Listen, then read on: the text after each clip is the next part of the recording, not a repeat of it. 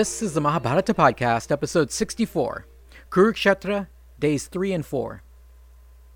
Last time, on day 2, the Pandava commander, Drishtadyumna, had arranged his forces according to an arcane, bird like design. Yudhishthira wholeheartedly endorsed this plan, but once the fighting started, the whole fancy arrangement was quickly shattered by Bhishma's assault. When tactics and stratagems failed, Arjun and Bhima stepped up and saved the day by sheer brute force.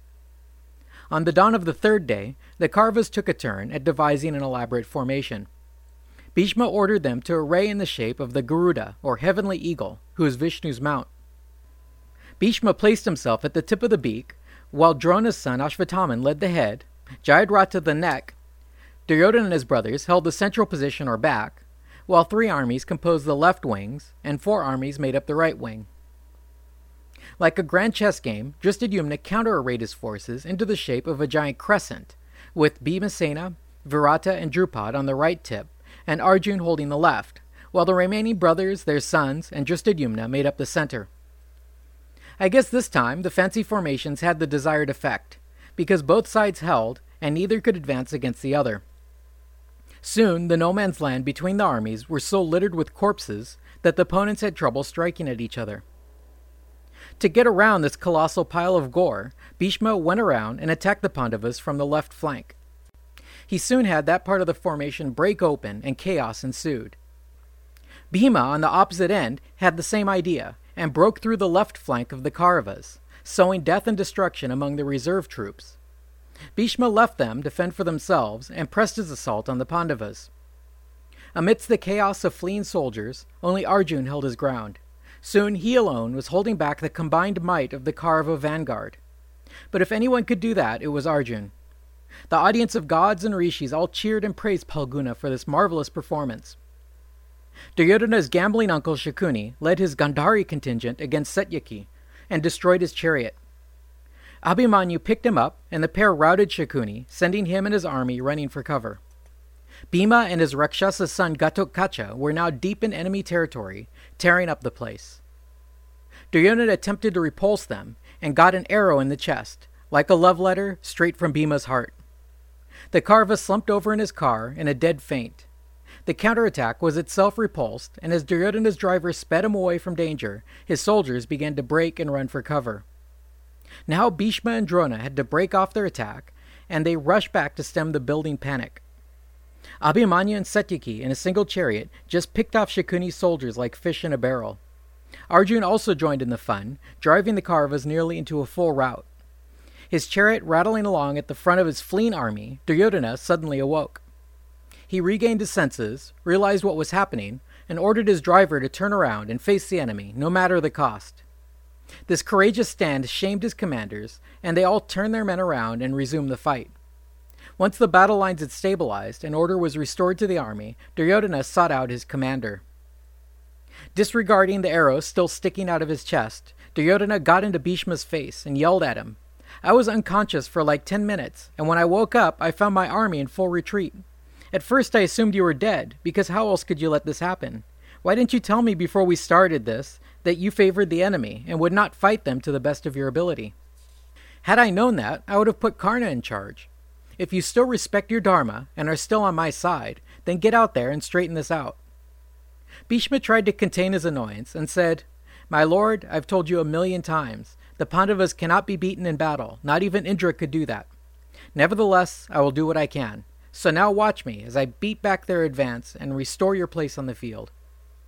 Duryodhana and his brothers all gave each other high fives, chest butted each other, and cheered, while the elderly Bhishma, his joints creaking, stood to his full height, summoned up his Shakti power, and launched himself at the rampaging Pandavas in their midst.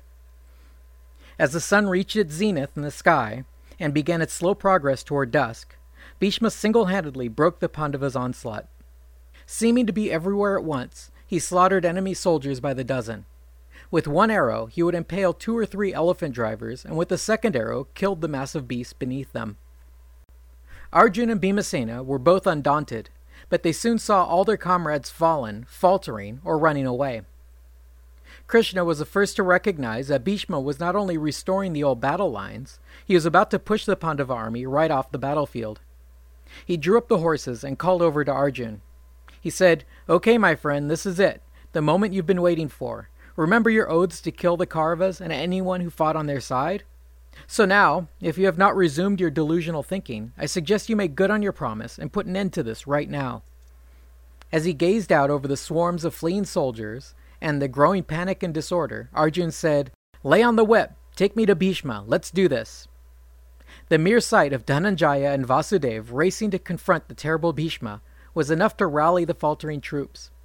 All lesser opponents were knocked aside as Krishna steered a direct course for this most formidable of opponents. As their car rolled into range, Bhishma showered them with arrows. But Arjun shot out his bow. In the blink of an eye, Bhishma produced a second bow. It too was just as swiftly shot out. Bhishma paused then to applaud his nephew. He shouted, Well done, mighty Partha! I'm immensely pleased with your valor. Now, let's fight! The old guy then pulled out an extra thick bow and resumed trying to kill his nephew. He got in a few good hits, but this only served to piss off Arjun and his driver. The two Krishnas, Arjun and Vasudev, were able to avoid the worst of Bhishma's attack, but their comrades were not so lucky. Thousands were killed in the crossfire, and soon Krishna began to suspect that his friend was holding back. Having been struck by a good number of arrows himself, and watching the Pandava foot soldiers melting away, Krishna began to get annoyed. Krishna announced to Arjun that he was beginning to get pissed off. He said, I'm getting pretty sick and tired of getting stuck with that man's arrows, and you're not doing anything about it. Now that I'm annoyed, I'm going to pull out my Sudarshana Chakra and finish off Bhishma and Drona for you. In fact, if you don't want to go through this, I'll go ahead and kill off all your enemies and put an end to this right now. Not waiting for a reply, Krishna jumped down off the chariot, produced his magic frisbee, and began running straight for Bhishma, the ground shaking beneath his feet. The entire universe seemed to groan at the prospect of Krishna's fury. Bhishma saw this, and he put down his bow and spread out his arms. He said, Come quickly, Lord of the gods, protector of the world. Strike me down, and do it quickly, because if I am killed by you in combat, it would be the greatest thing that could ever happen to me. Great hero, you honor me with your assault. Meanwhile, Arjun had also leapt from the chariot and ran after Krishna. He dove at Krishna's waist, grabbed him, and attempted to tackle him to the ground. But by now, Vishnu had fully entered Krishna's body, and Arjun's massive body was dragged along like a child. While Krishna angrily ran forward, Arjun's grip slipped somewhat, and soon he was only holding onto one ankle. Krishna continued to drag him like this for ten steps, and then he paused to see what was the matter. Arjun jumped at the opportunity and prostrated himself on the ground before his friend. Begging, he said, Please curb your wrath. I swear to you by my sons and my brothers that I will carry out my duty. I promise I will exterminate the Kurus. Just don't go on with this. Hearing Arjun's oath, Krishna stopped and smiled. Arjun had been reminded of his dharma, so Krishna had done his part. Content, the Lord put out his magic disc and returned to the driver's seat of Arjun's chariot. The Kaurava leadership all suddenly realized they had been holding their breaths. They had narrowly missed the end of everything. But now they could resume fighting. Arjun, however, attacked with renewed violence. Bhishma and the other generals found themselves making a rearguard defense while their soldiers resisted the impulse to run away. Even though it was nearing dusk already, Arjun did immense damage to the Kaurava forces. In the remaining hours of daylight, he managed to exterminate 10,000 noble chariot warriors, 700 elephants, and countless foot soldiers.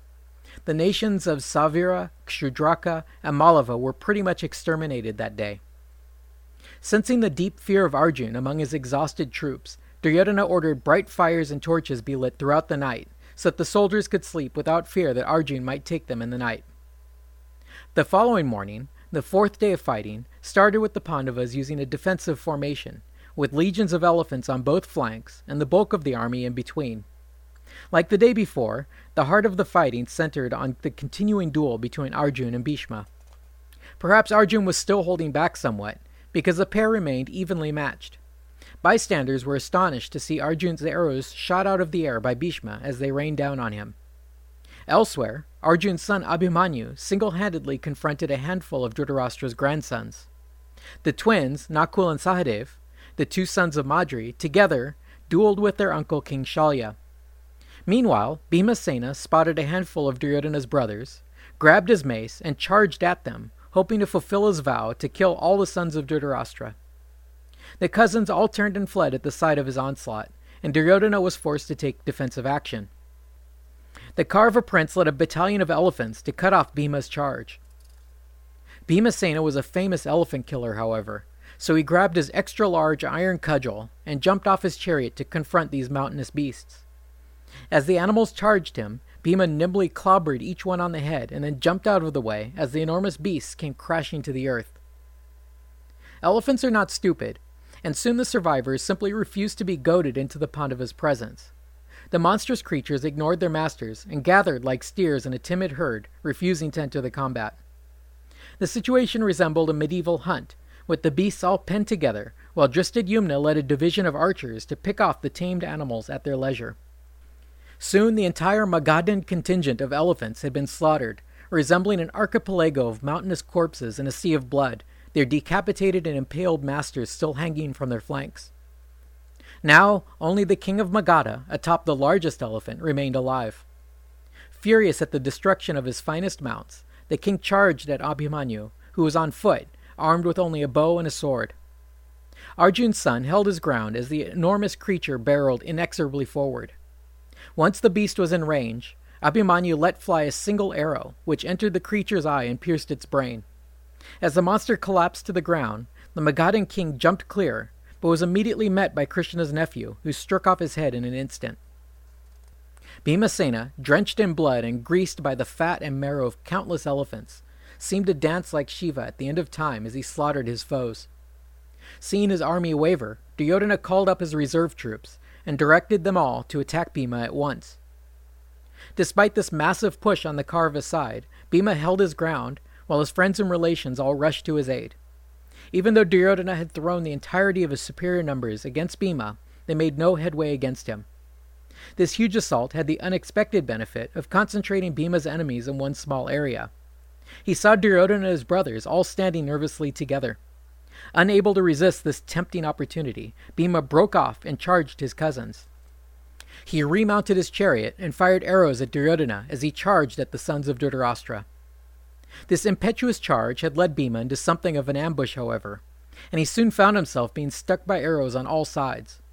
Everywhere he looked, he saw his cousins firing arrows into his chariot, and he had become cut off from his allies. Repeatedly struck by arrows, he was soon overcome by the onslaught. He roared weakly and then collapsed like an inverted porcupine. The Dhritarashtras all cheered and moved in for the kill. Abhimanyu, Drishtadyumna, and the twins were too far away to help, but close enough to witness Bhima's agony. Fourteen of Duryodhana's brothers ran up to Bhima's bloody and broken chariot to finish him off. Under normal circumstances, Bhima would have been a dead man, but the opportunity was too good for him to let pass. So somehow, when his cousins were at arm's length, Bhima found new life. He sprang up, ripped the arrows from his armor, and used them to kill all 14 of his Dhritarashtra assailants. Only 86 more to go. Bhima might have been heartily satisfied at this turn of events, but he was not out of the woods yet. He was still badly injured and surrounded by Duryodhana and his bodyguard. The aggrieved Kauravas continued to pour arrows down on the injured Pandava until he once again fell to the ground. More cautiously this time, the Kauravas moved in for the kill. But before they could get near their victim, a Rakshasa came smashing down from the sky, scattering the attackers.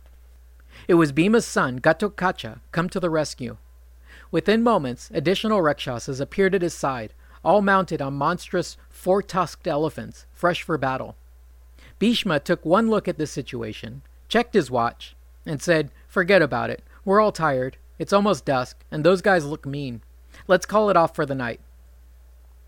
It was a grim night for the Kauravas. The generals were all shamed by their inability to stop Bhima, and Duryodhana commenced mourning and funerary rites for his fallen brothers. The Pandavas, despite their injuries and fatigue, celebrated Bhima and his son all through the night. This ends the fourth day of the battle. Thanks for listening.